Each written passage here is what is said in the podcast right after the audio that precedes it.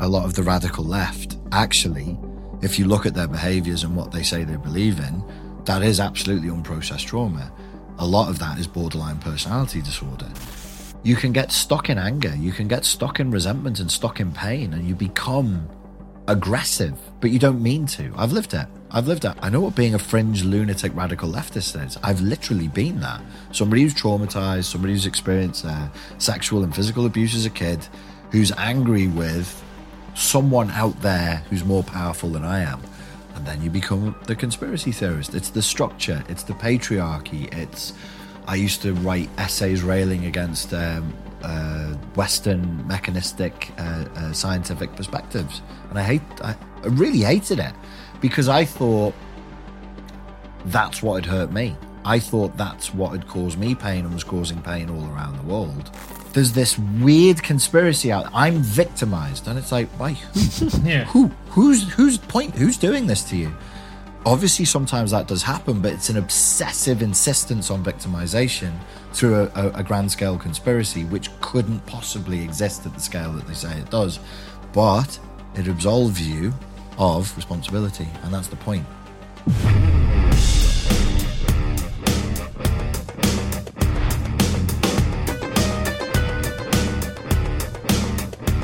Hello and welcome to Triggernometry. I'm Francis Foster, I'm Konstantin Kisin. and this is a show for you if you want honest conversations with fascinating people. Our brilliant and returning guest today is one of our absolute favorites. Uh, he is a man who's done many, many things, and he's got a book out which is called A Cult of One How to Deprogram Yourself from Narcissistic Abuse, which is an area of speciality. Richard Grannon, welcome back to Triggernometry. Thanks very much for having me back, chaps. Uh, it's really, you look like you're frozen into the chair. Yeah. Uh, we'll, we'll talk about the book and we'll talk about all this great stuff, mate, but we haven't seen you for a while. How, how's life? How have you been? Uh, good, busy, just busy with work and um, trying to sort things out and move forward. Um, I'm, I'm having a few problems with with YouTube at the moment. Uh, starting to look suspiciously like uh, sh- uh, being shadow banned, so I'm going to sort that out. Uh, but yeah, How? Tell us. um, I, You could make a lot of money if you can do that. well, yeah. There's a lot of people who have the same suspicion, I think. I had I had uh, the, the a guy who works for me in conversation with him yesterday, and, and they said, "Oh, we've reviewed it, and there's absolutely nothing wrong with your channel, even despite the evidence we gave them. Um, I just have to move to a new channel. So uh, totally, yeah, we're gonna have to start a new channel, and I won't put my name in the videos. So I'll go to my email list and push people through from the list to the videos because it re- it's a poison chalice now, and there's there's just that's it. Like It's interesting because our, our numbers have been weird on YouTube as well. Because when we do a good interview uh, with a big name guest, it will do well. Not as well as it used to necessarily, but it'll Yeah. do well. But if someone is less known or maybe the interview is less spicy, the numbers are much lower than they were, even though the channel is bigger. And on the podcast, on the audio side of things, the numbers are going up every, every month. but on YouTube, it's you're never recommended to me. I'm a subscriber of yours. I have to actively go and look for you. You're ne- uh, there's there's different people who are in, Douglas Murray. I watch Douglas Murray videos all the time, and YouTube never goes, "Oh, this guy watches. Doug- let's give him some Douglas Murray today." Never ever happens. You guys never come up in my recommended. I have to go and find you. So they, these are indications that shadow banned or throttled or whatever people want to call it. Like there is a bit of jiggery. What did, pokery what did. Twitter call it? Visibility filtering? Right. That's, filtered. You have been filtered. You've so. been filtered, Yeah. mate. So so there is there is a bit of there's there's that sort of aspect of things going on, and I'm thinking, okay, what's what's the appropriate way to deal with that? What's the appropriate action for that? And uh, you know, it's got to match the branding and the effort with the project that I'm trying to make, and, and all the rest of it. So yeah, that's that's going to be the big one for next year. Wow, man. So, the book, why did you write it, Richard? Uh, I wanted to get down on paper uh, my experiences that led me to doing the channel as I've been doing up until now. And I wanted to also sort of convey the philosophy behind what I teach and have it all in one place. Have it, you know, fairly easy to read, fairly easy to understand. And so I could just say to people, okay, if you've got a question for me, you can find it there in the book. So I submitted an 80,000 word academic style document to the publisher, uh, the, these gentle Americans, and um, they sort of said to me, Oh, this is really fascinating. Um, we think it's a little dense. And I'm like, boring, isn't it? Like, no, no, it's not boring. It just needs. So they they then had to re-educate me on how to write uh, a book. So they wanted me to do half every chapter needs to be half an expose of my own life, anecdotes from my own life, and then you earn the right to teach people something. And I was like, do you know I went to a British boarding school? I couldn't possibly share my private life. So I had to go through this process of opening up uh, and telling stories from my own life in the book, which was, in the end, it was fun once I learned how to do it. And what was that process like? And did you learn something about yourself whilst you were doing it? Oh God, yeah, I learned. I, I, I, it was. It became this. It became a therapeutic process. It was. Uh, it took. It, at points, it was like pulling teeth. It was really hard. It was really, really hard. And the and the the editors kept asking me for more. They were like, "We need more from you. We need you to reveal more about yourself." And I was like, "Oh God, I'm really resistant to this."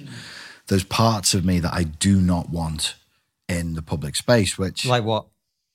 yeah, tell, tell us now what you didn't want to say. So that was it was, but because if you look like uh, on the other side of the coin, it meant it made me think, oh wow, I'm really not in alignment with the way our culture's going, because people are rushing to share their private life. They can't wait to let you know what they had for breakfast or who they're sleeping with or what color socks they've got on. They'd love to be seen. I hate it. I absolutely just it uh, it mortifies me. I find it like a really mortifying process. So yeah, it was tough. But that's quite interesting because you are a public person. You know, you're a performer. You're someone who likes to be in front of Yeah. camera. You, you're somebody who likes attention. So that's quite strange, isn't it? Because normally people who are like that want to reveal all parts of themselves, don't they? It it very much was a deliberate persona that was that was created. So I've kept my protection, my psychological self protection was always to have a public persona and then my private life kept very very separate, and it's made uh, it, it I think it's made my life easier. So you get you see people like they get their Twitter accounts banned or cancelled or whatever, and they become very very emotional. They're extremely emotionally attached to their social media, and I'd always look at that and think, oh, I couldn't possibly, I couldn't feel that way. And now I'm realizing it's because they've put themselves in there, and it's parts of themselves that are getting thrown away. For me, it was strictly business.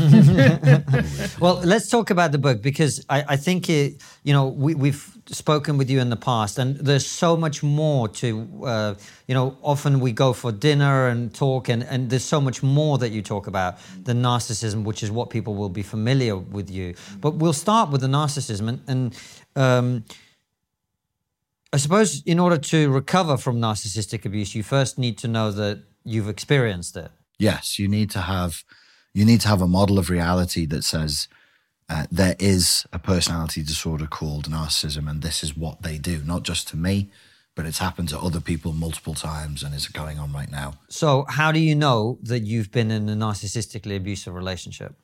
Uh, when you find yourself at three o'clock in the morning on YouTube going, why is my girlfriend such a horrible bitch? um, and I'm looking at videos where my face comes up and other people's faces in, in the field come up. There's usually a sense of confusion about what's going on in the relationship.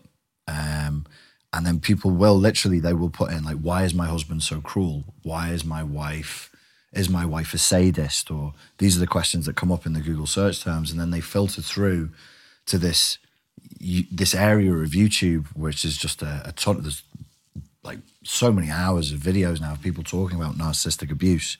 There needs to be a sense that something is wrong, and it's not just, you know, oh she has anger management issues, or oh he's going through a difficult phase of his life. There's a consistent pattern of bewildering behavior here. You're stuck in these dead end conversations that leave you feeling. Um, it's called cognitive dissonance. It's a stressful feeling because you're being asked to believe several different things that contradict each other at the same time. And it creates a feeling of stress somatically in the body. So then people are adrenalized, they can't sleep, they get physical symptoms, and they start obsessively hunting for answers.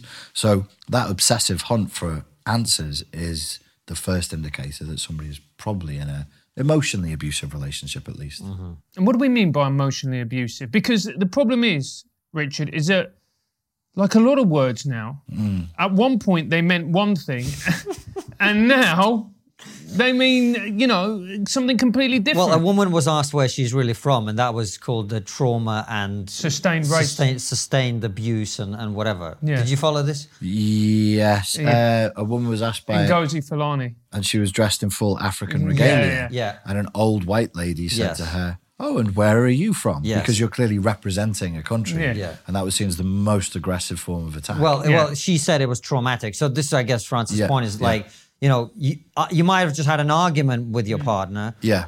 That's not the same as being narcissistically abused. No, you're you're pointing to an effect that was identified by a scholar from Brent Brent or Ghent University, Ghent University, called Jan de Vos. It's called psychologization, and he pointed out the first paper in 2012. It's the effect by which psychology itself has seeped out into the culture, and everything is becoming pathologized. So there's pathologization where we think everything is a medical issue, and then beyond that is psychologization, where things that are not psychological issues are being rendered psychological issues. So uh, yes, emotional abuse had one meaning. Um, you were with a partner who was abusive, but they didn't hit you. They used coercive control. And now, if I say I don't like the color of your socks, that could be considered emotional abuse. It depends on where the dial on uh, sensitivity is scaled up to. And Yeah. That's that's a part of the conversation that we can't have in a psychologized society because psychology won't go there. Psychology is in its you know, effectively a very left leaning field. Mm-hmm. And you can't question the victim mm. because that would be called, we have a term for that as well mm. victim mm. blaming. And that is a sin. That's a sin against the orthodoxy that we live under now. So you can't, you basically can't say something is traumatic and something is abusive, but some things aren't. Because as long as someone claims that those things are Yes. traumatic and abusive, you would be denying their pain and blaming them. I think the language they use is you're denying their lived experience. Yes. Yeah. Yeah. Um, and so that actually wasn't the normal uh, stance of psychology for a long time. If you go back, men and women, male and female psychologists for years would push back against that because they would say, well, you're not mentally well. You need objective feedback to know where you're up to. Hmm. Somewhere you know, radical, maybe radical feminism promoted it. Maybe radical feminists got into more of the faculties, more of the social sciences. Postmodernism crept in, Marxism crept in. Um, and yes, it became a case of saying, no, the subjective experience is all important, but only the subjective experience of certain select individuals. And we're not going to tell you who. You're going to find out when you're being punished. so it's a maddening, it's this maddening situation. I, I still love psychology, but it is a mess. It is an absolute mess. But the thing that's bizarre about that is, in many ways, when you do that, you're not helping people. No, not so you're making them sicker. I, I mean, it's provable. It's uh, uh, what's his name? Jonathan Haidt wrote Yeah. about it in the Coddling of the American Mind. He used Jan de Vos's psychologization and connected it to a concept created by two Australian psychologists called looping. So if you say to somebody, um, you're the victim here and you're sick, by a process of looping, they'll identify with that version of themselves and they'll create more victimization for themselves and they'll see themselves as vulnerable. Jonathan Haidt's uh, point there was like, look at the generation of kids now. They see themselves as completely vulnerable because of this psychologization. And it's not, I don't think psychology intrinsically should lead this, lean this way.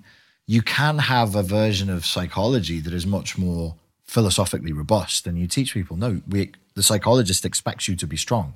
Your counselor expects you to be strong. We don't just, I call it tea and biscuits. Like tea and biscuit psychology is crap psychology. Ah, poor you. Would you like a biscuit? That's not going to help. It's not because we have to get down to look, you're an adult. Do you want to function in this reality? This is what you need to do. The responsibility must be spread, it can't be offset uh, because that creates an externalized locus of control, which is known to be highly associated with anxiety and depression because you feel like you're not in control of your life. Right. And this is why I feel the timing of your book is so great. I haven't had a chance to read it yet, but I will look forward to doing it over Christmas because I think the timing is right. And you know how sometimes people come along um, and th- they definitely have a really good set of things to share with the world, but the timing is not right and it doesn't work out. Whereas whenever I think about someone like Jordan Peterson, for example, I think there's a reason that he exploded in the way that he did. Yeah. Because the message was necessary. And I feel the way you approach this issue, it's kind of how I've always thought about life as well. It's like you could spend your life being a victim, and if I listed all the things that I've I've, I've been homeless, my family's been destitute, like I can go on for ages, but Yeah. it's not going to improve my life, right? No. And, and I think that's kind of the message that you're bringing as well, which is here's a set of steps to actually overcome things that you've been through, right? A hundred percent. And I was thinking of Jordan Peterson. Uh, he had this mildly amusing joke when he addressed the Oxford Union, and he said, "There's, there's very, very few right-leaning psychologists in the world. In fact, the only one of them is here in the room with you now," which is is not least because he's actually on the left. But we've had this conversation before. Like, as f- as far as the today's left is concerned, he's literally Hitler. So, so um, but he is that it was that flavor of that type of psychology. It's still psychology but it still has its roots in nietzsche and dostoevsky which was you know yeah you're you're on your own in this world and you have to strive and you have to fight which is a more of a if you take a yin yang perspective that's more of a yang approach. That's more of a a, um, a masculine principled approach the feminine principled approach would be no you need top down assistance from a community to help you. Hmm. You need both hmm. like Yeah. balance and hmm. everything mm-hmm. but we've gone too far this way. Yeah. so everything becomes an appeal to authority. If you're in pain and you have a boo-boo then you have to call for authority Yes. leads to authoritarianism That's why you throw soup at paintings Yes. to save the climate. Yes. That's why you do all this stuff. And I, actually, I did a debate at the Oxford Union, which they haven't released yet, but this is one of the things I talked about is like, if you think climate change is a really big problem, um, then complaining about it is literally not going to do anything. Right. Particularly in Britain, which produces 2% of global carbon emissions. Even if you disappeared Britain from the map, it still wouldn't change anything, right? You got to you got to do something. You got to create technology. You got to have inventions. You got to pursue that. And we've somehow, as you say, ended up in a position where we just, as a culture, we don't. That's not the attitude. The attitude is big daddy government or Yes. this or that. You know, the, the society has failed me. Systemic this, structural that. Yes, yes. Systemic this, structural that, which comes from, I said it's yin principled, which is feminine principled. It comes from feminism. It's a, it's from feminism. I'm I not can see why his YouTube channel is not doing as well anymore.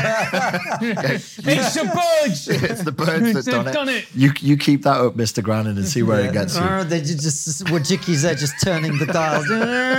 He's whinging about birds again. Turn him off. So so there is that like to me, um, like being I would say the left is generally yin principled. It's it's kindness, it's fairness. Yeah. Uh, the right tends to be yang principled. It's competitiveness and it's it's requires more resilience. It believes in it. It, it prioritizes it. I think we need balance in all these things, but when I say the cult, or Jan de Vos said the culture is psychologized, he wasn't saying it's psychologized with Nietzschean psychology or Adlerian psychology. He's saying it's psychologized with this. These are radical feminist, Marxist, postmodernist ideas that do point at structures that. And the interesting thing is, they kind of become conspiracy theorists. Hmm. There's this weird conspiracy out. I'm victimized, and it's like, why? Who? Yeah. Who? Who's who's point? Who's doing this to you? obviously sometimes that does happen but it's an obsessive insistence on victimization through a, a, a grand scale conspiracy which couldn't possibly exist at the scale that they say it does but it absolves you of responsibility and that's the point so that's that's that's why uh, i think it's gone that way I was listening to uh, Gabor Mate. I'm, I'm really getting. Do you, do you- I don't know if you know Gabor. i love gabor Mate, Yeah. yeah yeah And he talks a lot about trauma, and it just made me realize that actually what you see with a lot of people's negative behavior, in my opinion, is just their unprocessed trauma that Yeah. they've never really looked into Yes. or never wanted to deal with. Yes. And then they just go around just vomiting it. Well, that, yeah, which is a lot of the radical left. Actually, if you look at their behaviors and what they say they believe in, that is absolutely unprocessed trauma. A lot of that is borderline personality disorder. You're not supposed to say that. Even Jordan Peterson resisted saying it for the first five years that he shot to fame. He wouldn't. I had uh, uh, friends and clients of mine go to his seminars and ask him, and he would refuse to. He would refuse to answer it. He's saying it now. That's borderline personality disorder. Well, the interesting thing about that is, in terms of the point you're making, Francis, is it's easy. It's much easier to say because the radical right is exactly the same. I have a, uh, a I, I used to be friends with some people um, Anyway, in the movie world, Yeah. and there's a brilliant, I think it's Finnish movie called Heart of a Lion about neo Nazis. And I met a couple It's a brilliant film about neo Nazis. It's a uh, brilliant film about neo Nazis. I'm a big admirer of many Yeah, of the it's main promotional, characters. mate. Yeah, exactly. That's why we started the show. That's where all the merch is from. Yeah, Anyway, exactly. Uh, but Go to our I- page. I- the actors did a lot of research. Yeah. f- to, to get ready to play a neo-Nazi. And they said that when they met these people who'd been reformed neo-Nazis or Yeah. just were neo-Nazis, almost all of them had a certain childhood experience, Yes. Traumatic childhood experience that shaped them into seeing the world in that way.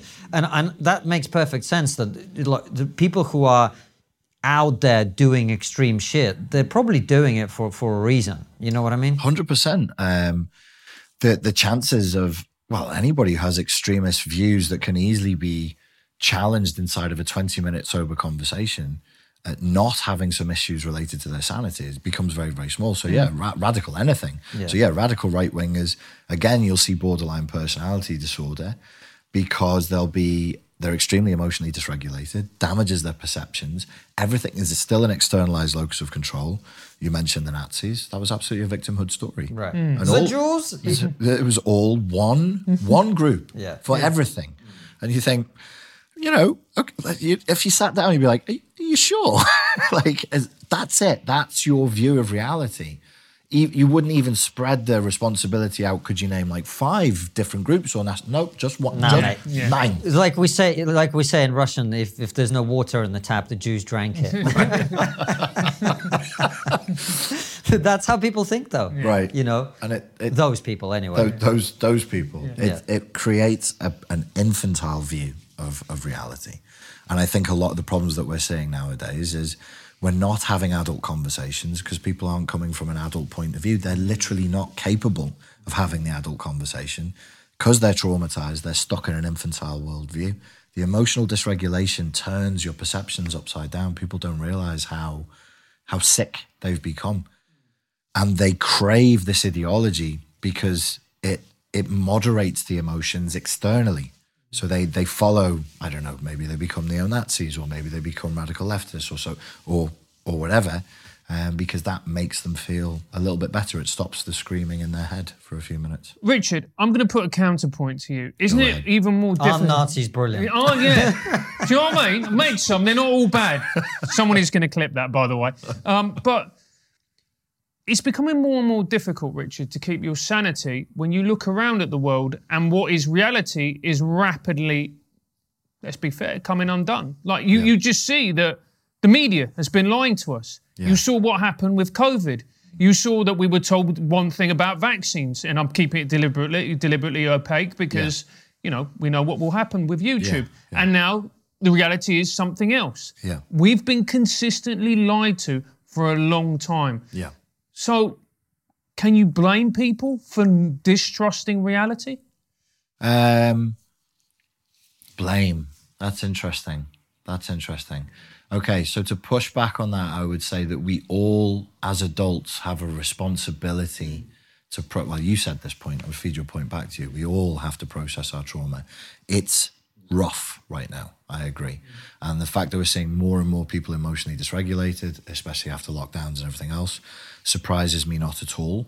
The the thing that bothers me at the moment um, is it feels like the effort to coerce people's opinions and to move them in a certain direction is being increased, and that largely speaking, people are going along with it, which is it's it's very worrying. I find I'm pretty worried about where we're up to at the moment. When I when I last spoke to you, I was much more like uh, No, you said we, you said we were heading to gulags and genocide. But then the last time we spoke in the in the interview that's gone missing, Yes. I Oh, you interviewed us. I Yeah. interviewed You were guys. quite positive. I Yeah. was really Yeah, positive. we did a great interview, man, and I hope we, we can because something My- went wrong with the my hard fault. drives. Uh, but you, you did a great interview with us, and I can't wait for people to see that. Hopefully, we can get that back, man. Yeah. It was really good. Yeah. Um, sorry. No, But that being the case, like, what, what, what do you do as an individual?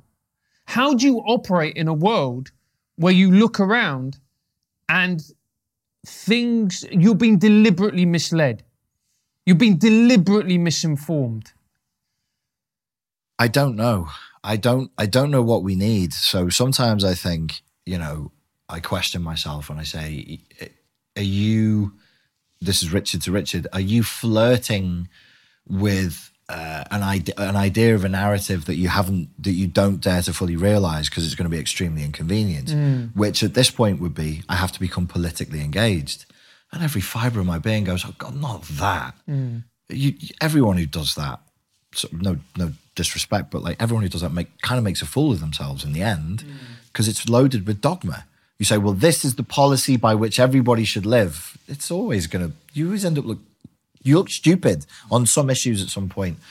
And then another part of me says, well, what else is there? Because you have to give people direction. So if you're not going to give them direction politically, what are you going to do? Oh, we use psychology. Psychology is infected. And I've I've spread the infection. I'm one of the people who popularizes the idea of microaggressions and being mm. traumatized by words. I'm one of those people. What? So what? Philosophy, religion, spirituality? I don't know. I, I wouldn't have the balls to uh, to to go out there and, and start preaching at a philosophical or spiritual level. So I, I don't I don't know what to do. I'm I'm at a loss. Well, I, I think, look, I, I keep saying this in every fucking interview. People are probably going to get as fed up of it as Francis saying he used to be a teacher. But, uh, you know, becoming a father this year really gave me part of the answer to that. Part of the answer to what we're talking about is family, man, Yeah. and human connection and family connection. Yes. Uh, that answers like 80 to 90% of all this existential shit that people struggle with on a day-to-day basis. It's that, man. It's it's a lack of meaning, it's a lack of purpose.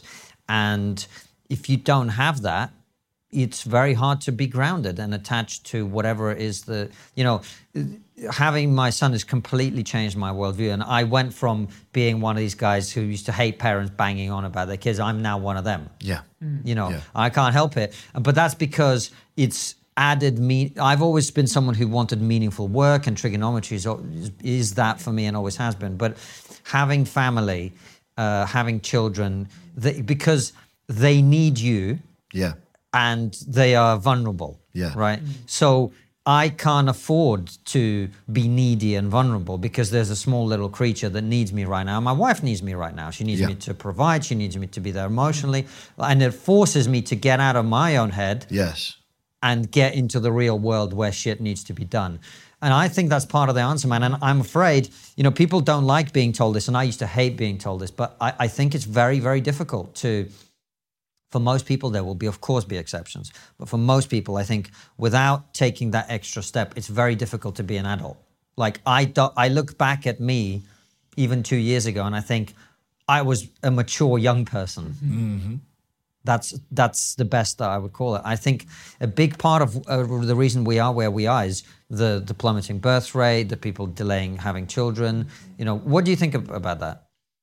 I think uh, it was predicted by Aleister Crowley, of all people, back in uh, 1901. He wrote a book about this that said we're going to move into an age of infantilism.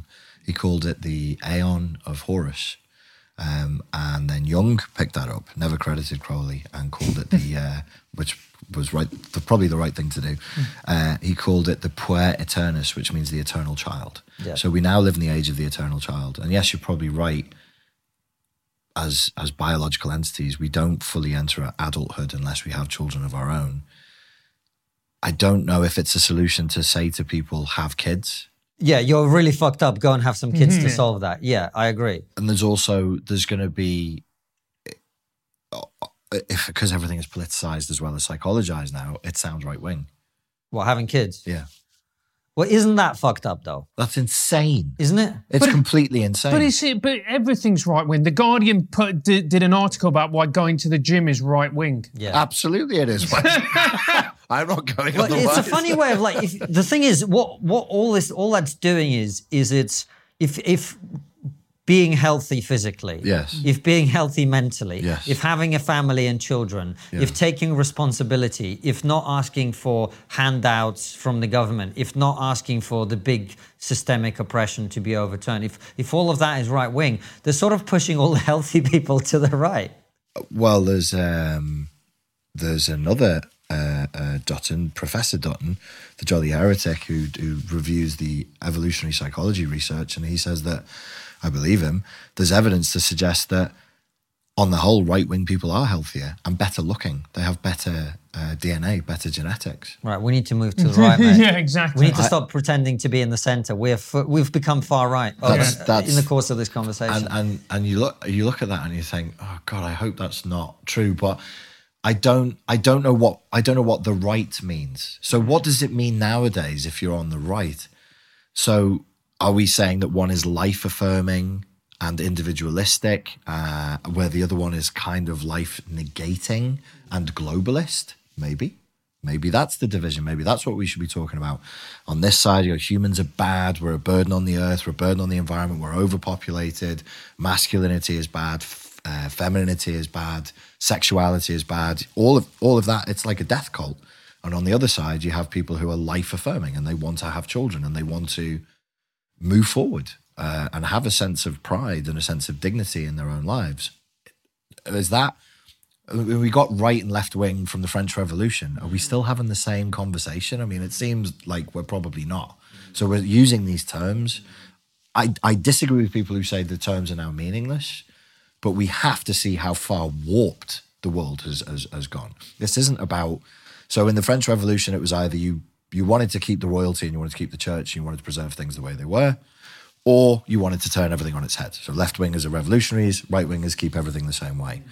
This is this is a little different, and I think there's different agendas that got tagged on um, because they could be. So people who were of the left, based on that point in human history, were open to ideas like globalization, open to ideas like uh, population reduction and environmentalism the notion that we are an evil virus on the world and the world would be better if there were just less of us or none of us here at all, mm. which seems to be like the pinnacle of modern left wing ideology. The most righteous person would be all humans are trash. Mm-hmm. Just get rid of the whole lot of us. I, that's my humble opinion. That's if you follow the the dictates, that seems to be where it goes to. So yes, the life affirming people probably will be healthier and you know have less genetic mutation, be slightly more intelligent, and so on. uh, for me, COVID threw all of this into really sharp relief because I saw two groups of people in when it when COVID happened. There were the people who were just like, well, the government need, the government needs to support me, the government needs to bail me out, the guy I need furlough, blah blah blah, Yeah. and those people who were like, well, I've just got to get on with it. And of course, there's more nuance to that. There were, there were unfortunately there were some businesses that can no longer operate because of because of COVID, and a lot of people and- couldn't do their job. That's Yeah. why they needed furlough Yeah, because and the government forced them not to. As well. Exactly. But but there was the attitude of of particularly in my industry with with comedy in our industry at the time, where comedians were were saying, "Well, I, I need to be bailed out," and it's like, well, I understand that your industry is stopped, but that doesn't mean that you can't navigate other areas. Yes. You can't do other things. Yeah. You're denying your agency. Yes, yeah. The I we may have discussed this before, but I've always been on adopted the left, the left wing, uh, largely left wing uh, argument in psychology, which is that most things in life are due to trauma, the environment, and nurture. But with COVID, I really started to see a reaction that I thought was nature based because it was so fast and people were so certain of their position, literally within weeks, without questioning it. And I started to see that split. You said that you were presenting a non nuanced version of reality, but I would say the response was non nuanced. Like it was really low resolution. Every, largely speaking, people went one of two ways. They either wanted blind submission to authority mm-hmm. and bailouts, or they wanted to fight against authority and sort themselves out. So you just had authoritarianism versus uh, essentially individualism, and I, I, that was so fast and so. I never had any doubts. I wasn't like, oh, but I do like a bit of authoritarianism. I was like, fuck no, a- get that away from me. Absolutely not. But people really close to me went all the way the other way overnight, and I thought, for the first time ever in my life, I thought maybe there is a genetic component to this. This could be rooted in our biology. Because there was some people who just craved it. Yeah, yeah, And they saw the government, expansion of governmental control yeah. in their lives as a positive. And they loved it. And they loved it. And they craved it and they wanted more. Yeah, hundred percent. It makes sense. I mean, one of our favorite, fellow favorite guests is a guy called Stephen Hicks, who's a hi- philosopher and his, historian of philosophy. I don't know if you're familiar with him. Yeah, yeah, I've listened to him. I'm before. a I big really fan like of his, him, and, yeah. and this is one of the points that he made: is people who are temperamentally fearful of the future, of life, of the world. They don't feel uh, competent or able to solve their own problems. Yeah. It is very natural to those people to then cling towards authoritarianism because in a time of panic, in a time of fear. If you don't feel able to solve the problem, well, someone else has got to solve the problem, right? Yes. And who's that going to be?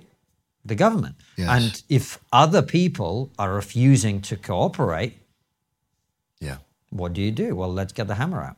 You know, it to me I, I kind of i had compassion for the desire to rely on governmental forces and, and to have that appeal to authority a top-down appeal to authority. But it was so unquestioning it made me laugh. I thought people were joking. I was like why would you trust your government to do that? What evidence do you have that your government is qualified for this? And they go, well, it's the government, just do what they say. I'm like, look at them falling over each other like clowns in a circus. Hmm. That that's who we're trusting. And they're like, just just just there was this stressful response, like, just do as you say, do as they say, and everything will be okay. Do as they say, and everything will be okay. Stop asking questions. It threatens our survival. It was like we were on a life raft and I was standing up waving my arms. They were like, you're going to capsize us all. And I was like, I don't see the, that the world is like this. I don't see it the way you guys are seeing it at all. But they absolutely saw it that way. It was it was an amazing. I'm still not fully recovered. If I'm if I'm being really honest, I kind of I trust people a lot less. I trust institutions far less now. And well, the times we're living through now, every month that goes by, you see more and more reason to be uh, um, d- deeply suspicious of what any of our institutions are saying. Which institutions can we trust? You don't trust your church, you don't trust your media, you don't trust your government, you don't trust the police. Who can you trust? If we really lose all trust for all of our institutions, our civilization's moving nowhere.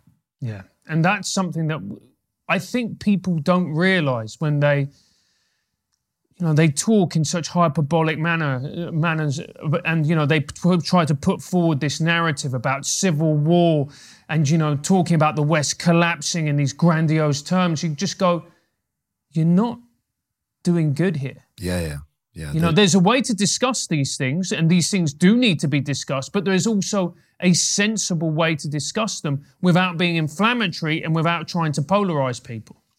Yes, I, I think that the leaning towards being uh, inflammatory and, and polarizing, it, it, it's an unfortunate side effect of the in, the brain entrainment that social media has given us. You just get more likes, you just get more views that way. Yeah. The more of a dick you are, the more ridiculous statements you make. Um, the three people who are sat here now would have more Instagram followers if we deliberately wound people up every week and just adopted the more polarized view on any topic. Just take the most polarized view and just hammer that view on any topic. You'd have you well, triple your this is what I was going to ask you. You talk about not being fully recovered, and I think as a society we really haven't fully recovered because uh, one of the things that there's obviously a thing that exists, which is uh, what on on Twitter people call "I support the current thing," Right. which is the government and the mainstream media saying you must do this, therefore you must do this. Yes, yeah. We've now also seen that there is the "I oppose the current thing." Okay. And there's a whole economy of people who are doing what you're saying, which Yeah. is going, oh, the government is saying this. What would be the very op- oh here we go Yeah, yeah, yeah, you know yeah. and then before you know it you know like and whatever whatever the opposite is of what the government is saying it's always there and and people who literally have and I've, I saw it with the war in Ukraine Yeah. because it's something that I know a lot about by virtue of background, having family connections, speaking the language, blah, blah, blah. And I suddenly saw these people, people I know, Yeah. people who couldn't find Ukraine on a map, Right. having very strongly held, Yeah. very, very extreme opinions about that subject. And I think you've explained it perfectly. And guess what? I reckon if Donald Trump had won the last election and he was the one sending money to Ukraine, Yeah. it would be exactly flipped. The- all the people who now oppose it would support it, and all the people who currently support it would oppose it. I mean, not all, obviously, but the majority. Yes, and I, I agree with you, and I think that that says something very sad about the state of modern politics. Yeah. So when I was in California and I was I was talking to people there, uh, I was I was there uh, in October, and I was saying, you know, I was asking around like, do you, would you vote for Biden again? And they said, yeah, absolutely, we, we would vote for Biden again, what with no reservation whatsoever. And the attitude that I got and the answer that I got from most people was, I would vote for anybody as long as it meant that Trump didn't get back in. I was like, okay, just play, just listen to yourself speak. That's your, your vote is just to stop someone you don't like from getting in. That's not democracy. That I, I, I don't know what you call that, but that can't be. That's not what the voting system was designed to do. I'll just hate my enemies at any cost.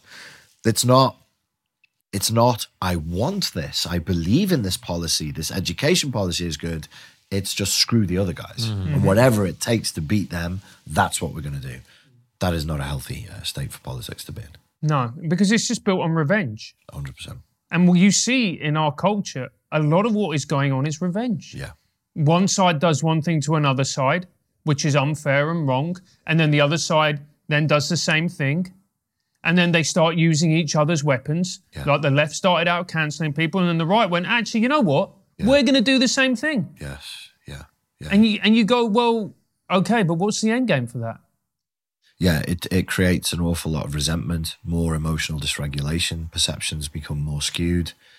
Um, and I, again, when I look at this, I think, what is the solution? I liked before what you said uh, about Family. family, community. Uh, there is a practical solution. I could get behind a movement that said, let's bring people back together face to face. It's England, well, it's the United. It's cold. It's a bit of a pain in the arse, but we probably should see more of each other because we're all in our houses seeing each other through this evil thing that just generates the Jungian shadow in you. Uh, you get a very strange view of people and of the world. There's not that many extremists actually out there. They don't live on your road. They don't go to your local. If you knew the people around you, you would probably feel a little bit better. Plus, I suspect that it's just a good evolutionary match. We probably just should be sat around looking at each other. We should be sat around the campfire at the end of the day, just looking at each other and talking.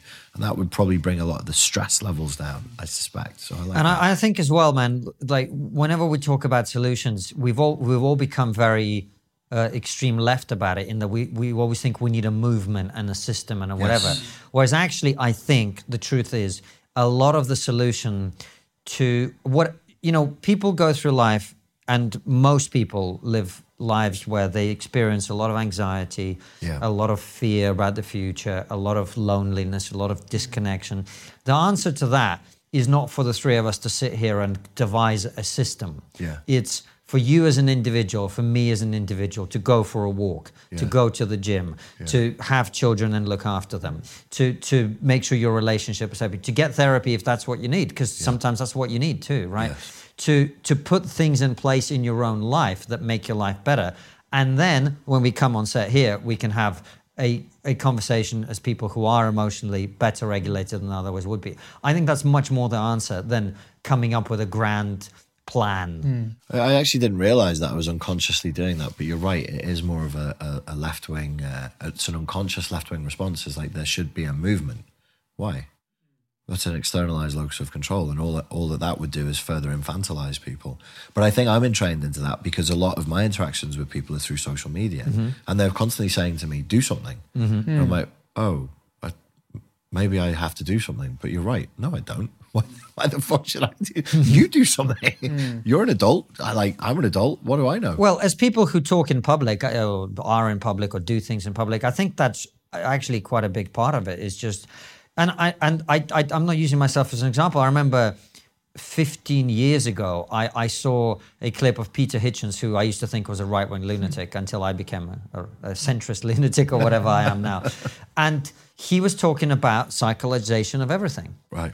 And he said, you know, a lot of people, a lot of the time, people now talk about things where the solution is just to go for a brisk walk. Yeah. And I realized I was sitting at home, having spent the entire day in front of my computer, first working, then playing computer games, Right. feeling shit. Yeah. And here I was on YouTube listening to Peter Hitchens. Yeah. Why not go for a walk? And I went for a walk and I felt better. Amazing. And I was like, oh, Yeah.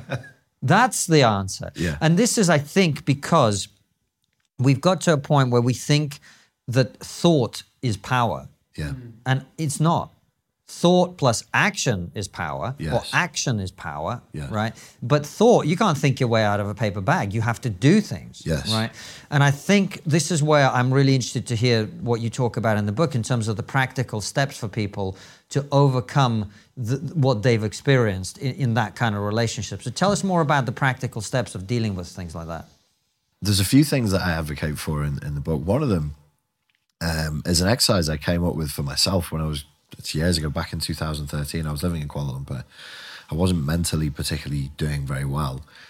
And uh, I formulated this exercise where I wanted to get an objective sense of where I was in the world and how people saw me. So I did like a profit and loss account, put a line right down the middle. How do I see myself? What am I really about?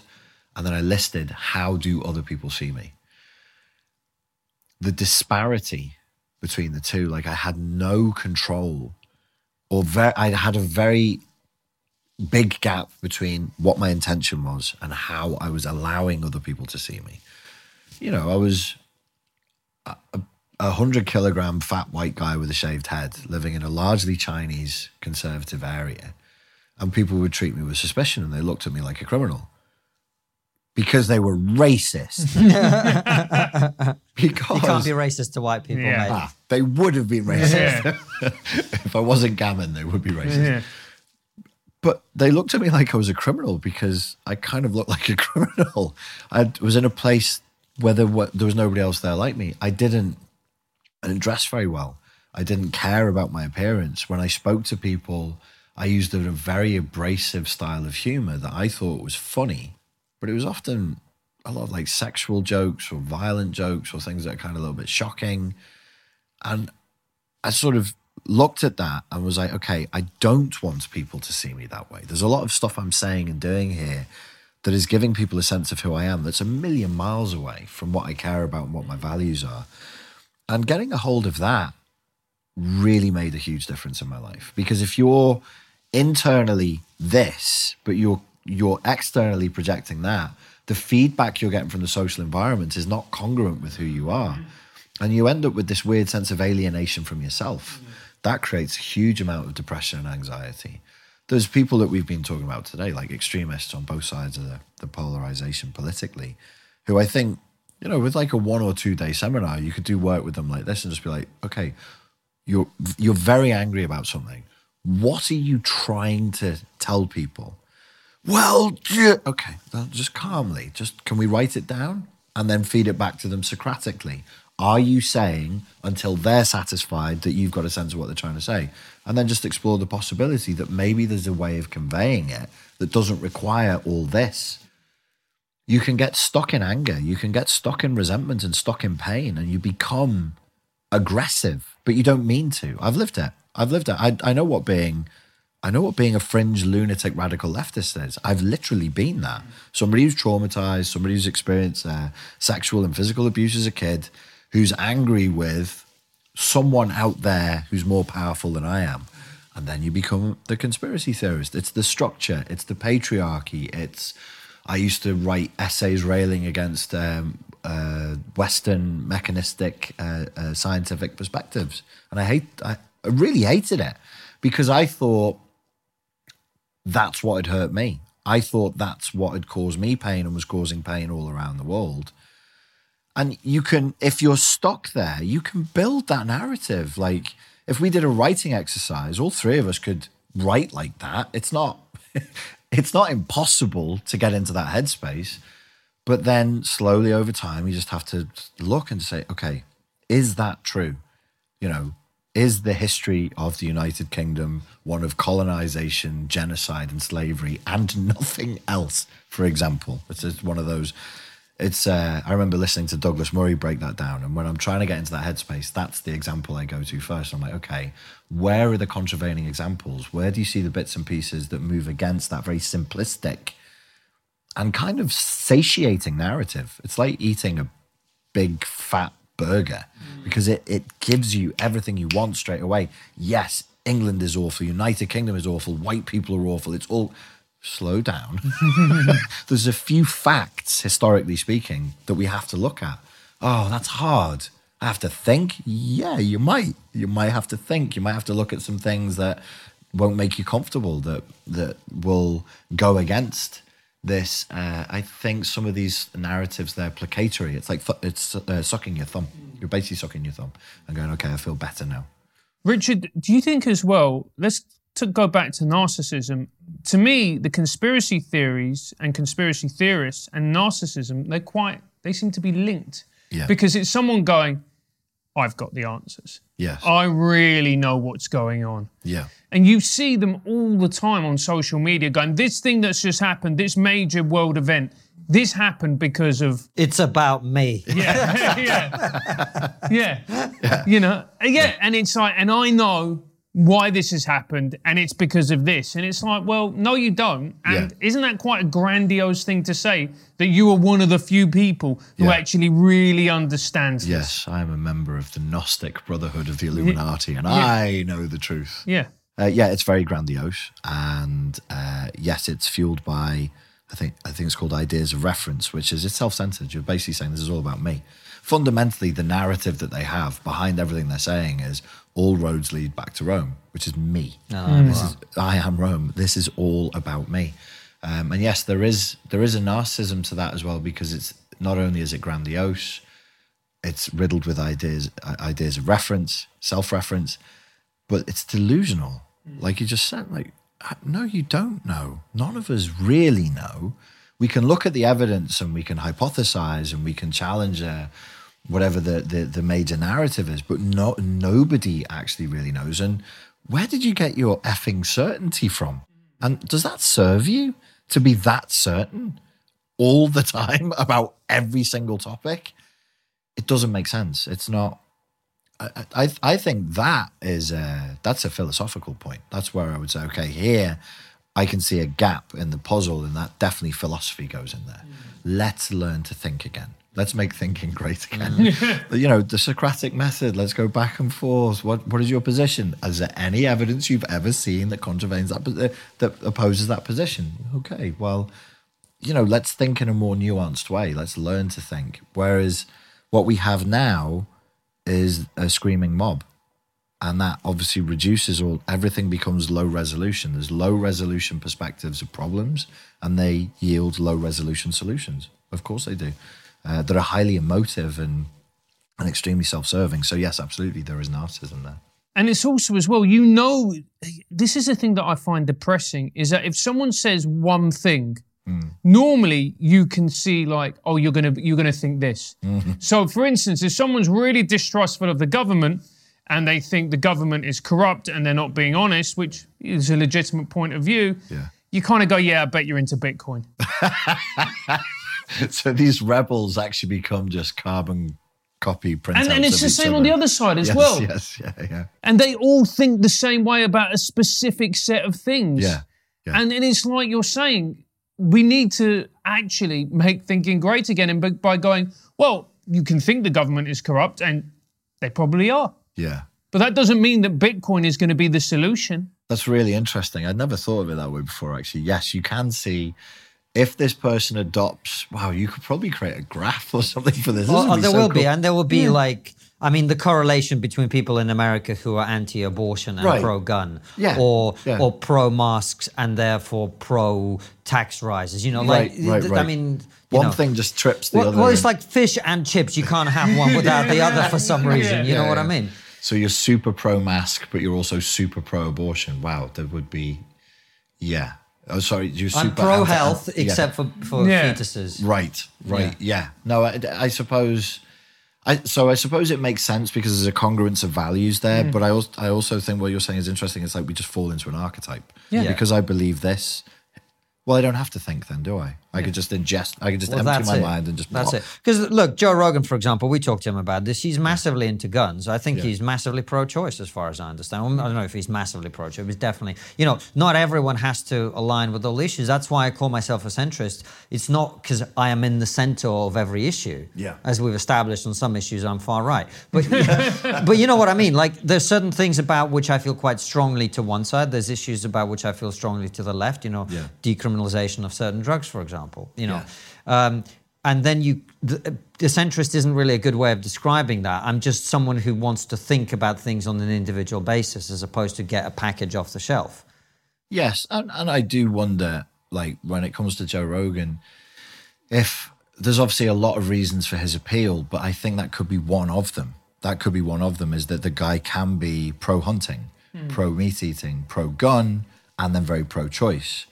And in America, that's it's a pretty it's a pretty rare thing. I, I meet people like that. If I want to meet people like that when I go and visit my sister in California, there's a place called Iron Sights. There's a shooting range. It's like a 40 minute drive from her house, and that's where you'll meet that you can't put them in boxes because they they're Californians. They vote this way, but they love their guns and they will disappear off into the woods if they feel if they feel they need to. They can survive.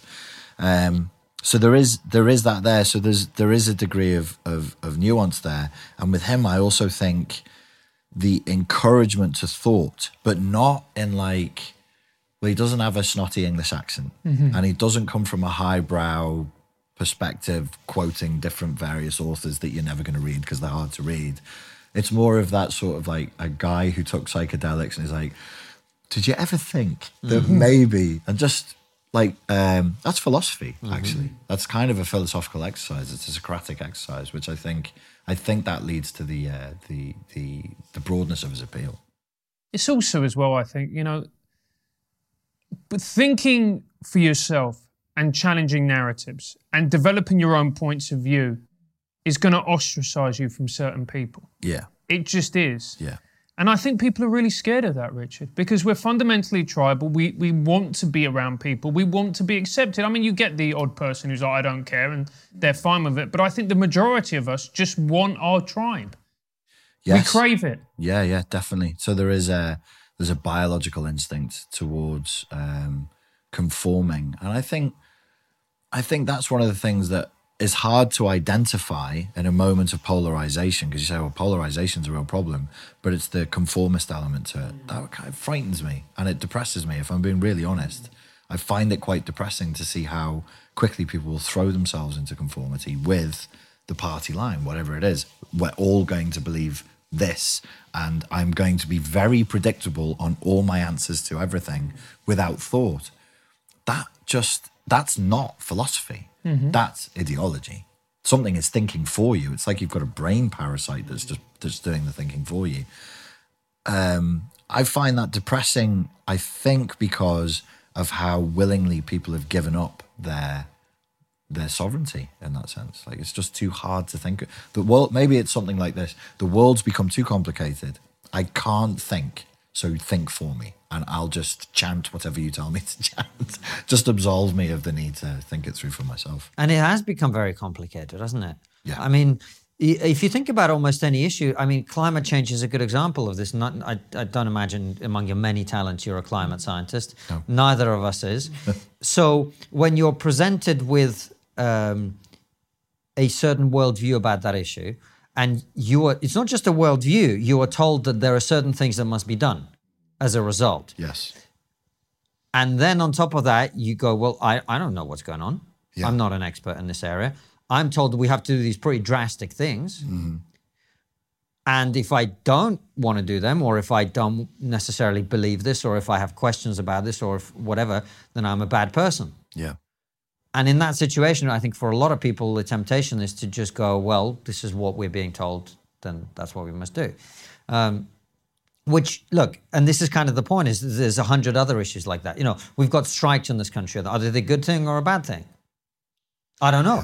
Do you? Does anyone? Yeah. You know, you, you can have a view on it, but Yeah. do you know? No. And, you know, is technology good or bad the way that it's changing in the moment? It's got lots of positives, it's got lots of down. Do you give your kid a mobile phone?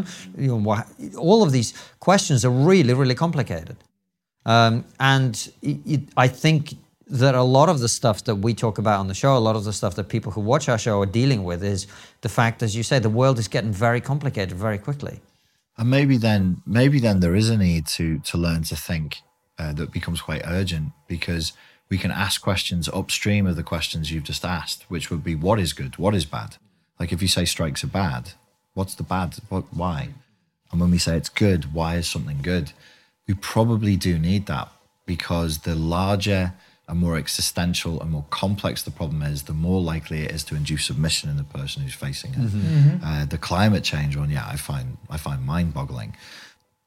I'm presented with data and I'm told it's absolutely necessary that we must do these things off the back of that data.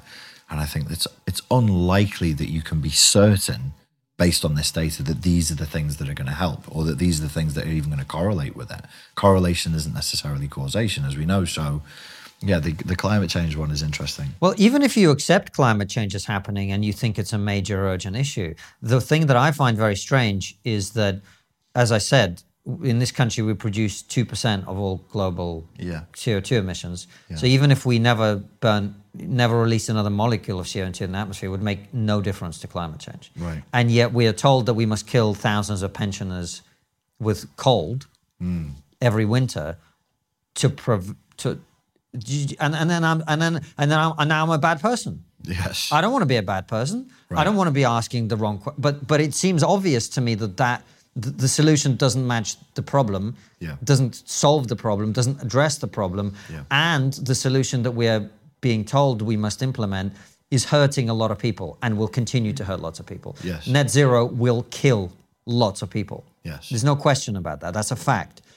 So even if you think climate change is urgent and a massive problem, why are we being offered a solution that doesn't solve it and kills lots of people? And why am I a bad person for asking the question? And then you go, well, like, how do I think about this now? Maybe the problem is that we have uh, a top heavy population with too many old people. And the whole.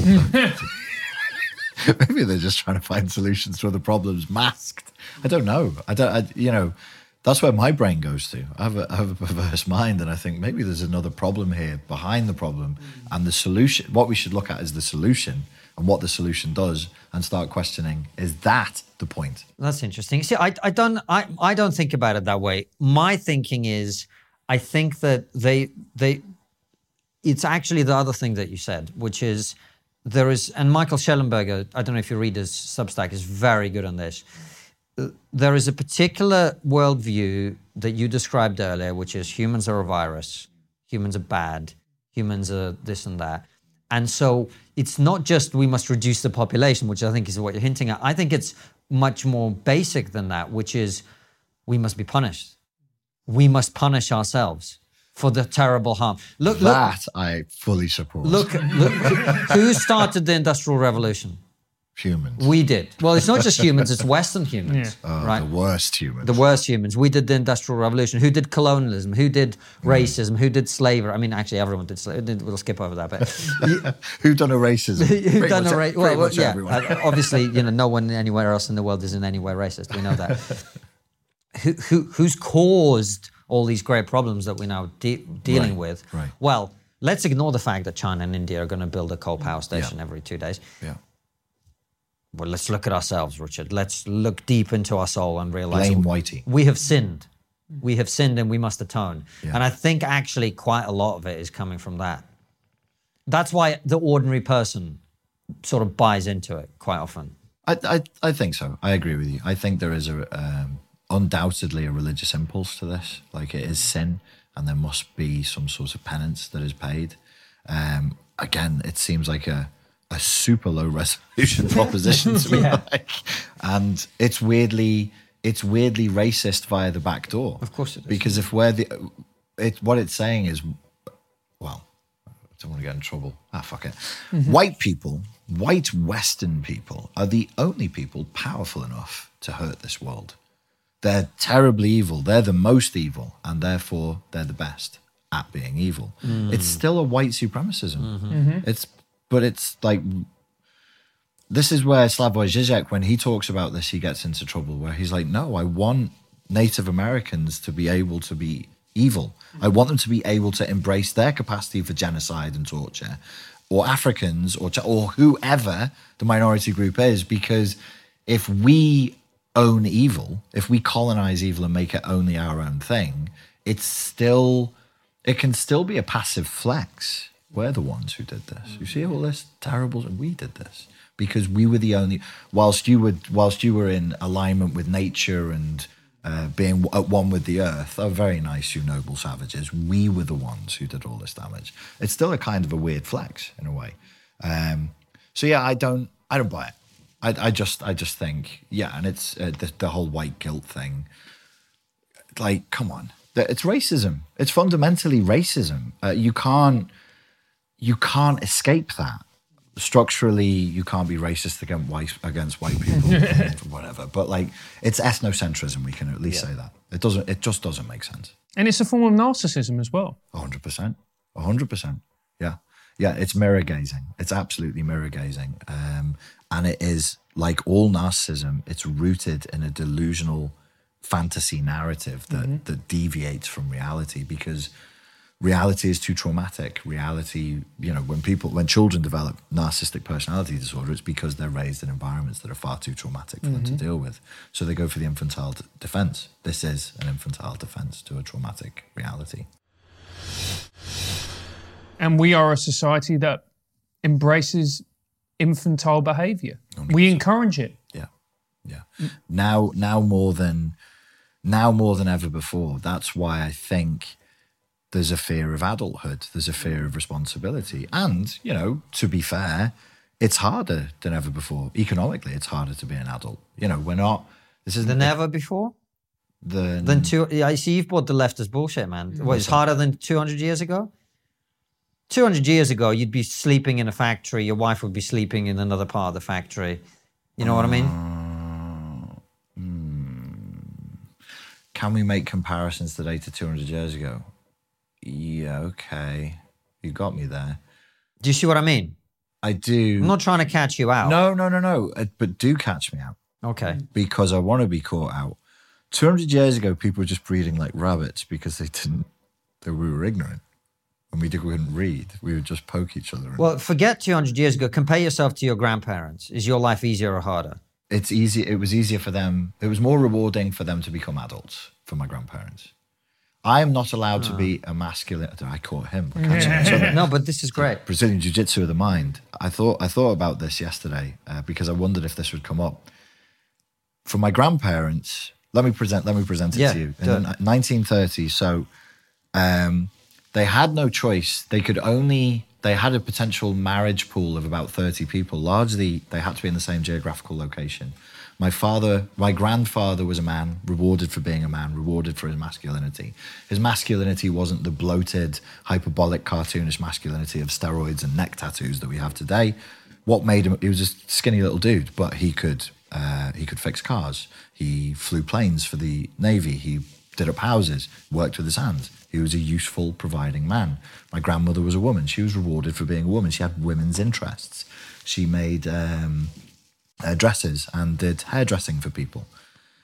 They were rewarded by their culture f- for being a man, for being a woman. When they got married, the greatest stress of their marriage was that she was Protestant and he was Catholic. My goodness me, could you imagine the uh, the scandal?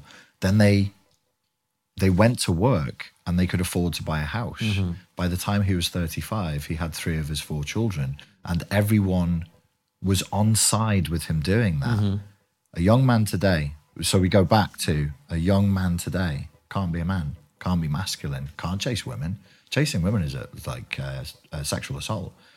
Liking women, well, that's heteronormative. Well, do you know that you like women? But come on, you're, on this part of it, you're exaggerating a little bit. What- For, Tiny bit. It was easier for them to become adults. Was my was my premise. I, I accept the premise. I think you're right in that we make adulthood harder now and people fear it for that reason. On the other hand, and this is the point I always think about, my I take my grandmother. She's 15 years well, when she's probably about 7, there's a mass famine where she lives because the government's decided that that's what needs to happen and millions of people starve. Uh, She's Ukrainian. yeah. The peasants who happen to have a horse, which makes them kulaks, rich peasants, so the communists come and take their horse and deport them to Siberia. Hmm. They eventually make their way back, and within a few years, Nazi Germany invades, and there's a Holocaust happening that involves a lot of the area, millions of people killed. People go off to war and are, are murdered and whatever. And my grandmother, I've told the story before, she and her girlfriends, the main conversation they had when the war ended was, Will we ever taste real bread again? That's how they lived. Um, w- maybe it was easier for her to, to become an adult. But would I trade places? Mm, that's a, that's a, a slightly different question. Is like you're sort of saying, was life easier before? That, yes. But given that you've made that point, I would like to moderate my premise and say there are more barriers to adulthood now. There would be no barriers to adulthood before. There's also more rewards for remaining infantile. Yeah. There's more rewards. yes. There's more rewards, you know.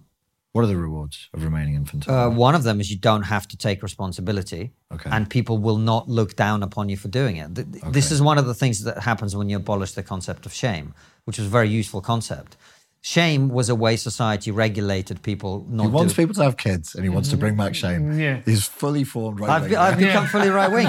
No, but but but it, it's not that I, I've become. I 1000% agree with you. It's just that society's moved so far in other direction that yeah. people who want society to still function are right wing, Yes. essentially, right? But am I wrong? From where I sit here today, it's hard for me to argue that. That I, I don't that- want to be sitting here saying this because politically I'm not right wing, but on a on a practical, it's like that. None, thing- none of us are. well, it's like vote left, live right. This is what they always say. This is what they say about uh, middle class people in this country. A lot of them will vote left, but if you look at how they live their actual life, they're right wing. Yeah. You know, Okay. they take responsibility. They teach their kids to take respons All of this other yes, shit, right? yeah. So my point is about shame is shame is soci- the society's mechanism of enforcing a certain set of rules. Yes. Right. You take that away. You say there is no there isn't there's no problem with being massively overweight. We must not shame people for that. yeah. And emotionally, I agree with that. I don't want to shame anyone. I don't want to make people feel bad about Mm. a, a condition that they can't deal with. Right? Yes, 100%. You don't have to take. You don't have to go to the gym. You don't have to manage your diet. These things are difficult. They're unpleasant often, right? Why don't you just you know be infantile about it? Go. This is a thing that's happening to me, Yes. and society will go. Oh, poor little you, or poor, poor big you in this case, right? And Poor sweating, heavy breathing you. exactly, diabetic you. Or, Sounds like a great kids book, doesn't it? exactly. So, so society will reward you for that, and also if you if you want to engage in victimhood, yeah. you get currency. You can, and more importantly than that, on social media, you get power. Yeah. Oh, you know, we love a bit of power, don't we? You know, Yeah, you know, I, I, I, I've been, you know, someone asked me where I'm really from. I can go and do a tour of all the TV studios and explain why, instead of Yeah. being being mature about it and going, this person was probably trying to communicate something reasonable. Let's find out what that is. Let's have a conversation. That's what an adult does. Yes. But infantile behavior is rewarded. You're not going to get on TV screens if all you say is, you know, someone asked me where I'm really from. I went, oh, I'm actually from, and we had a nice conversation. Yeah. So you reward that as well. Okay. Uh, doesn't mean I, I, I agree with both of you. Yes, housing crisis, big problem. Uh, that that that creates challenges, and particularly now, you know, living standards are probably not going to be getting better. It's going to be a harder time for young people to find a job and so on. So these things definitely exist. But at the end of the day, if we're sitting here talking about it from the point of your book and the conversation we're having, there is no other answer, is there, than personal responsibility? Whatever is going on. Uh, I haven't found one. there's there's no other answer that's sustainable. Yeah. I, I think I think I hope I I suspect that this I wish there were. I don't want to. Even I, I, I'm someone who's naturally quite. Resp- I, I lean into responsibility. Mm, I don't want to take responsibility most of the Yeah. time. I don't want to think about. You know, we've got this problem with Triggernometry. We need to sort out. I, I've got this problem. I, I, I wish someone take took care of all of that for me. But I haven't found a system that I've been able to make make things happen for me. Yeah. Maybe maybe that's what I need to do, but I haven't found it. So the only answer I'm seeing is you go, what's working? Cool, let's do more of that. What's not working? Yeah. Let's not do as much of that. Yeah. And learn and grow over time and make mistakes and pay for them. Pay i- i- for mistakes in expensive ways and learn, right? I don't see any other answer. Do you? No, no, I don't. But um, uh, as as you were talking there, it worries me because you said, well, what you just said was uh, uh, vote left, live right, but then aren't we going to end up? it- So if people do, if so, uh, in a population of people who do that, Yeah. there'll be the majority will uh, vote left and live left, Mm. and the appeals to authoritarianism will continue. Mm-hmm. You're voting for them, but you're carrying the burden. It's like that John Galt Well, Ayn Rand yeah, yeah. I'm not voting for them, right? Uh, but I, I'm just saying, in terms of my own life, that is the things that I have found to work. As for the way I vote, uh, I look, uh, I, I voted Lib Dem and Labour all my life. At the last election, purely because of Brexit, and I thought the way that, even though I voted Remain, the way people uh, were treated and the way that issue was treated was just completely undemocratic. And that's why I voted for the Conservatives because they were the only party that promised to implement a decision I didn't vote for. But that's what the people voted for, and that's why, right? So, and has that made a big difference? I mean, probably not, right? The, the, the, Conservative Party isn't the party of personal responsibility either. Okay, so to take just a slightly different tack Yeah. on, on that, I'm just wondering now if being reasonable um, uh, is reaching its limits. Like you're very reasonable, you're very reasonable. Maybe it's the time to be unreasonable. If your enemies are not reasonable, if your enemies are not listening to you, should you continue to be reasonable? You've got a very balanced, quite a kind approach. You Who are my enemies, though? Who are your enemies? I don't. I don't think I have enemies. I, th- I think I have people that I disagree with about the way we should structure society, but they're not my enemies. I don't think. The I- I think. I think uh, to to a large extent, the Chinese Communist Party and the Russian dictatorship. They're my enemies. Okay. Right. What What about people who affect uh, your child's future? What about people who are going to promote transgenderism and It's my job to protect them from that. Okay? It's But my you, job. You wouldn't consider those people your enemies. No, I don't The- think the- it's a healthy way to do that. they're Richard. not my enemies. Uh, and also, the, the problem is as well. I, I, I, I'm, I can buy into the warrior mindset in that in that thing. Yeah. Except we're not in a physical war. Like if you said to me, there's some people out there who are going to trans your kid, and we need to get the three of us, get some shields and swords, and go out and deal with them. And if we do that, the problem will stop. Yeah. Sign me the fuck up. Right. But that isn't the way the situation is. Yeah. Me and you and Francis putting on some swords and shields isn't going to solve that problem. No. Right? That problem gets solved in here. It gets solved by bringing people to explain. Ollie London, who was in your chair a week ago talking about how he spent a quarter of a million dollars on surgery to be Korean, Yeah. guess what? Found out he wasn't Korean. Mm-hmm. right? That's potentially how you solve it. You talk, you explain, you persuade. Okay. Now, is someone who has a very different view of me to me a my enemy? I don't think that's a useful way. If I thought that was a useful way of looking at it, I would look at it that way. I have no problem with fighting for things I believe in. But I don't think that's the most effective way of achieving the outcomes that I want to achieve. Interesting. I'd need to think about that. That um, maybe I've been drinking too much of the wrong Kool Aid. Um, I see some some of the the positions adopted, especially where they are deliberate outright attacks against, for example, the family unit mm. or the mm. sexual and towards the sexualization of children. Mm. Um, I view that may maybe I'm becoming a little more polarized, a little more extreme. I see We them all as, are. as, Yeah. as, as enemies, and perhaps you're right. I shouldn't. It should, and even if they are, perhaps the weapon to deal with that is still reasoned debate, no matter whether I see them as, as enemies or not. I think most people, and, and I think it's important for every single person in this room, every single person who is watching and listening to this, to really understand this and accept this. Most people are not bad people. Most people are fundamentally good. They just, as we have said before, they just don't think enough about long term consequences when it comes to certain things, particularly like transgenderism. They get fed a narrative and they, they believe that narrative and then they regurgitate that narrative. I think the problem is if we start putting it and having the mindset of people being enemies, I don't think we're going to. The, I don't. The chance of us healing society is going to become ever lower as a result of having that mindset. I think that the, the best thing that we can all do is try and be in the adults in the room, which is to model good behavior. Mm-hmm. Because even when somebody has a great point, somebody could have a great point, but the moment they lose their temper, the moment they start indulging in tactics that the that their aggressor is using, immediately their their status goes down. Immediately you start to have less empathy for them. I think it's just really important that we try and moderate our language and our behavior, as difficult as it is. And I'm not saying it's easy. It really, because it really isn't. No, it's hard. It's hard. So the solution would be to be aggressively reasonable. Well, I, I actually think you're right. Yeah. And, and this is uh, Absolutely. I, but I, but this is interesting to me because I was talking to someone I don't want to name them because uh, about some of this identity stuff, A- and they were saying, well, the thing is, I don't really want to say this thing because then I uh, then I I you know then people won't hear it the same.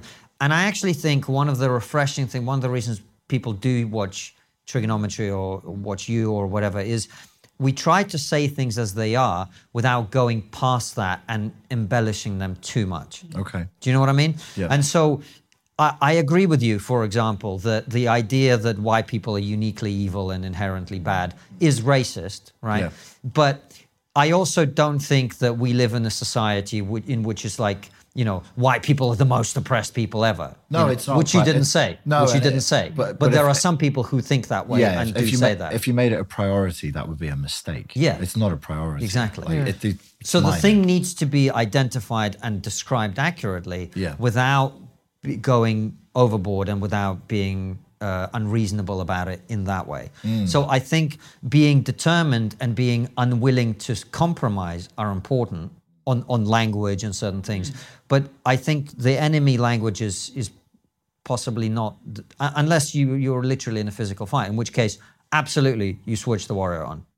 maybe that's uh, the linguistic term of enemies is is what is guiding us towards a path that looks like it's going to lead towards civil war because we're talking about our fellow I'm talking about our fellow countrymen and in America it's the same thing it's Yeah. that same pathway it's the internal fight um, and maybe that isn't the way you said uh, something interesting Francis uh, you implied that the end goal was to heal the rift Yeah, it's got to be.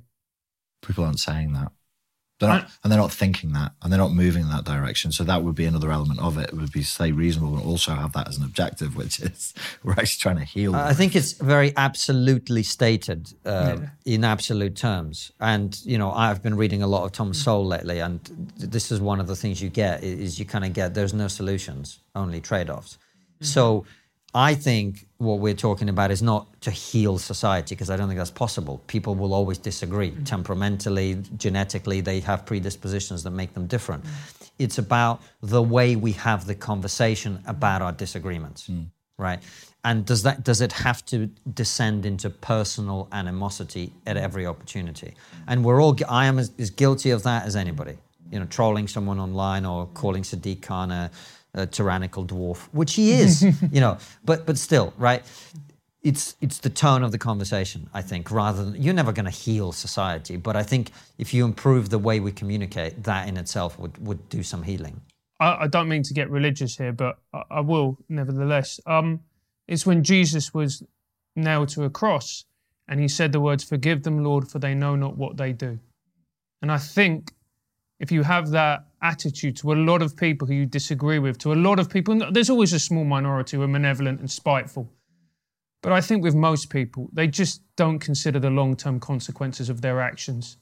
And I think if you approach them with compassion and with understanding, you might not change their mind, but you might take a step to some type of reconciliation.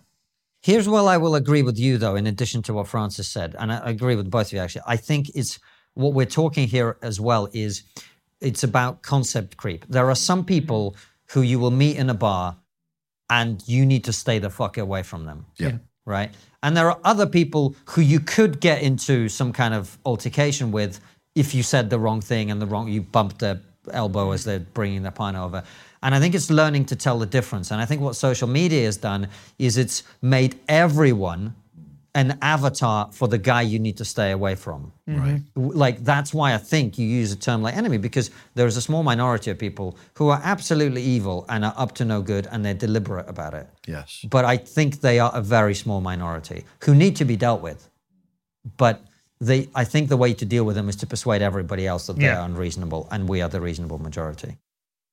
So, and you can only really do that by more reasoned debate. That's it, not it? There's there's nothing else than that. I think so. Yeah. Unless you've got something up your sleeve.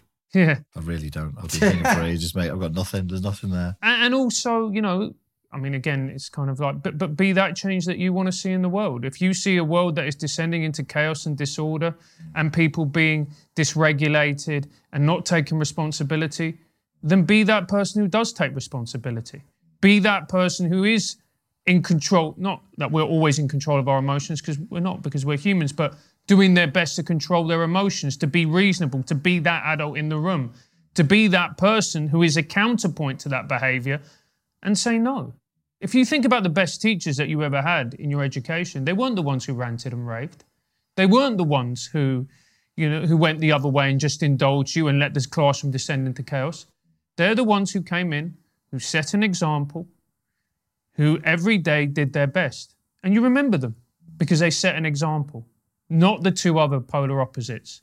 And that's, I think, what we all need to be, and certainly what I'm trying to be. I may not always get there, a lot of the time I will fall and I have my own demons like we all do.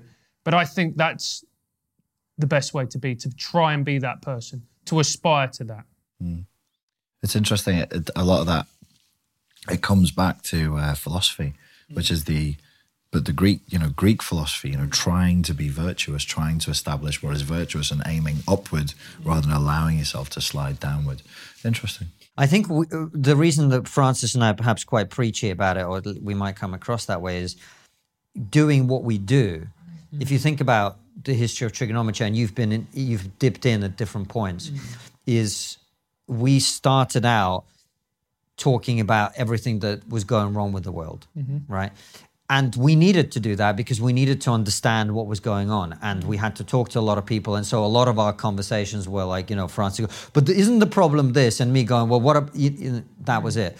Yeah. But now, as as we move further, I think uh, perhaps with, as the show grows and more people watch it and whatever, we also feel like we are we're we're no longer bystanders. Right. We're in the game now, so to speak. What we do, who we invite, it sort of it has a small ripple. It's just a small little ripple, but but it has that ripple, and we can't pretend to ourselves that there isn't that responsibility on us. And so we're really trying to both, I think, uh, be better people, so that we this opportunity that we have to bring amazing people like you on and mm. have a discussion and not let them talk for the last 20 minutes of the interview. you know, but we're genuinely trying to to be constructive as people and as participants in this world that we live in Yeah. and think about less about you know who is being cancelled and who hasn't been allowed mm. this and that but actually you know how do, how do we give opportunities to people? How do we create things? How do you know rather than being two comedians who set up a podcast to complain about things that needed addressing mm-hmm. Yeah. w- what are we creating exactly? Right. you know? So you've gone from being problems focused to very much more solutions focused. i think so. And and also as well and this is a lot of work that i'm doing on myself you know looking at your own shadow. Because it's very easy to look outwards and point out the flaws in other people. And go this person's like this this person's like this yeah but what about you what about what you bring to the world is it all good all those are the, the the element that you have the shadow within yourself what work are you doing in order to try and keep that shadow under as much control as possible and to deal with it Yeah. I suppose it's uh, How much do you charge for the therapy session, Richard? it's actually We're fine. racking up a bill, aren't we? we? Mate, we spend so much money on this fucking studio, we can't afford it. yeah no, it it it, uh, it I think I have one of those faces. It might be it might be my demeanor. No, it's the fact that we did that interview with you before where you interviewed Yeah, us no, about yeah, all our psychological yeah, shit that no yeah. one has seen yet. So Yeah. we, we, we feel I'll rec- able to share now. I'll, I'll, Yeah. I'll, I'll recover that. I Yeah, will recover please. it. No, I think, um, but I like this because I care very much about your project. I care about what you're doing. For like I told you from the beginning, like this is this is fantastic, and um, it's nice to get in there and just check, maybe even pressure te- check, like what's what's this? What are we doing here? What's this concept? Where are we going? And to see that there is there is something there. There's some real thought there. Like this project worked. Some people become uh, the victims of their own success. But if you're still growing inside of the project or growing because of the project, that's fantastic, isn't it? Yeah, and and but that's the thing. It's it, it's so important to grow. Yeah. I think that's why so many people in the society and and you, you look around are miserable because they don't grow, and that's why they go, oh, you know, the best days of my life, my life was at school, and I number one, I find that a horrifically tragic statement. And every time someone says it, I feel deeply sorry for them. That's because you had a shit time at school, mate. That's true. Maybe if I was captain of the football team and going out with whatever, then maybe it would have been. But but you go well. The reason for that is because at school it was constant progression. Yeah. You were going, you know, and the progression was going up every year. You were going to a new year. You were learning things. You were always moving forward. But a lot of people, when they get into adulthood, or what we discuss, what we perceive to be adulthood, they reach they they enter a, just a period of stasis Yeah. where they don't grow, where they don't develop, where they don't improve. Yes. And as a result, they slowly atrophy. Yeah. And I think that's a very real problem. Yes, hundred percent, hundred percent. Without uh, without external pressure, people do actually. And we're living longer, and the world is a more civilized place. And these sound like good things, but they bring their own problems with them as well. Yeah. Of course, don't they? Like as you say, stagnation, atrophy, uh, becoming too comfortable. And I think one of the things that we all need as well is you need that challenge. You need a bit of a fight, a bit of a battle. Um, at least at the intellectual level, just to keep it fresh. Yeah. Because there must be things that even in the last six months that you believed to be true or you held as positions that you've let go of through Yeah. chatting to people and chatting to each other. And experiences that you go through. Yeah. The experience is actually, I think, one of the bigger ones. For example, I definitely think uh, running Triggernometry has made me more fiscally conservative. Yeah. Because you run a small business in this country, you running a realize how small- fucking hard it is. Running a small business will do that to you. It changes you. Every time people ask me about business advice, I'm like, don't do it.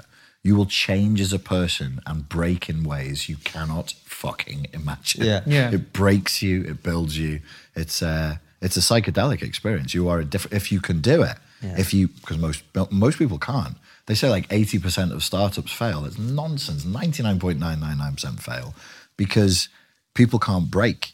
They, they, they, they lack the mental flexibility to have the break and then come through the break and, and rebuild. Doing business from scratch is it's. I think it's been the same can't for you, mate, to some extent, because you've worked in public sector jobs Yeah. most of your life before becoming a comedian, uh, and now you're having to, you know, be confronted with, you know, you do this and this goes wrong, and it's your, it's on you. Yeah, absolutely. And it's that's that's the real challenge. And but that's what I was talking. I was doing therapy actually, and I was talking about this and w- with my therapist, and she was. We were talking about regeneration, and in many ways, if you're not regenerating a part of yourself every six months, and you're not changing every six months, you're going backwards. Yeah. You've got to. You've got to change every six months. I am completely different in many ways from the person I was six months ago because I have to be because my life's changed, because things have changed, because we're in a new location. We're, and the things that I have to implement in my life, I've got to change. Yeah. Like I've, I've someone who I've always been very anxious, and I'm doing taking a lot of steps to work with that to improve that. I'm learning to drive as a 40 year old man in January, Yeah. and I've you know I've avoided it and you know done it and touched upon it and not done it because I found it difficult. But well, you've got to change. Yeah. Yeah. No, Otherwise, would it? Otherwise, you're not going to improve. Yeah. And ultimately, we talk about kindness. But I think one of the things we never talk about with kindness is when we're not kind to ourselves. And I think that's where a lot of depression actually comes from, is because when you don't do things like you don't stand up for yourself, you don't do things for yourself that you need, mm-hmm. even though you put it to the back of your mind, you know that you've let yourself down and you're not being kind to yourself. And I think a lot of it, that's where the malaise, the depression comes from, because you're not being kind to yourself. And it's all of those things. Richard, so you are our last interview of the year that we're recording. It, it may not go out in that sequence, but uh, as you think about the last year, what do you reflect on? What are your thoughts? Uh, what have you been thinking about? What is the new thing for you that you've discovered or you've kind of identified or you wanted to say? Just a cough in our faces. Just a cough. Just a bit of COVID. Yeah, there you go, mate. It's coming back. There's a Yeah. no, it's not. It's now the flu, mate. Yeah. the uh, the thing that's been um, well, I've never I, I never do this whole like new year, new new me Yeah. thing. But the way 2022 has gone, especially as I'm leading up to the end of the year, it's like wow, really a lot of old chapters in my life have closed. Um, I found that as I've become more fixated in my own life I'm more rooted in what I do want, what I do want to create, the people I want to have around me, automatically and spontaneously, different situations that were there, different people that have been hanging around that shouldn't have been, they've dropped off. In my experience, of their own volition. I haven't said to them, you know, I've moved on, it's time to go away. Maybe I'm giving them a different energy or a different vibe. They just go on their own way. And one of the things that I'm thinking about a lot moving into 2023 is just to get very, very focused on what I do want, what I do want to create in my own life. And I think politically, philosophically, this country, us as a culture, we, we all have to do that now because I can see things moving potentially in a very dark direction mm-hmm. where there's going to be a lot more authoritarianism. I don't think anybody really wants it who's thought it through. In order to resist that, we must have a strong sense of what it is we do want in our lives, and we have to move toward it in a way that is uh, courageous and with humility, with flexibility. Um, that's what I'm going to be doing personally in 2023 is just uh, focusing on that as much. So when are you going to find a wife and have some kids, Richard? I knew he would ask me question. Listen, fundamentally, heart is Russian. Yes, Babushka yes. want to know. You must have family, yes. Otherwise, you're not real men. Not real men until have family. No, I, I, uh, I'm sure I will eventually this year. Not no, gonna happen. No, not happening. if I could go to Venezuela, that's when when they let me into Venezuela. That's when I will find uh, un mujer por una mujer muy bella. Also very good if you want to lose weight. Venezuela. Is it? Oh, great. you want to come back ripped, mate, because you yeah. haven't eaten anything. Dieta del comunismo. Sí, exactly, exactamente. Richard, you're uh, as I said one of our absolute favorites. Uh, thanks so much for coming back. Thank we'll you. do a couple of questions from our supporters that only they will get to see the answer on to on locals. Did we do the last questions? Have we already uh, done well, it? What's one thing we're not talking about that we really should be? Good lord! Everything that we've been talking about today, the uh, the power of uh, simple, reasoned, good faith debate. I think that's that's uh, that's powerful. More than social activism, more than aggressively, you know, pushing people in different directions, opening up the conversation, good philosophy, embracing the Socratic method, hearing the other side, and then building our ideas together. Fantastic. If people want to get your book, where's the best place to do that? Uh, Jeff Bezos' Slave House. That's where you can get my book. It's I watch those films. Cult of One. It's called. Maybe um, you should knock uh, knock that on the, on its head for 2020. That could be a New Year resolution, mate. Stop watching that. Jesus Christ, there's an image to leave you with. Ladies and gentlemen, boys and girls, Richard Grannon, thank you so much. Thank you. Thank you for watching and listening. We will see you with another brilliant episode like this one, oral show. All of them go out at 7 p.m. UK time. And for those of you who like your Triggernometry on the go, it's always available as a podcast. Take care and see you soon, guys. See you on Locals, guys. Are there indications of sociopathy in the mainstream media and government?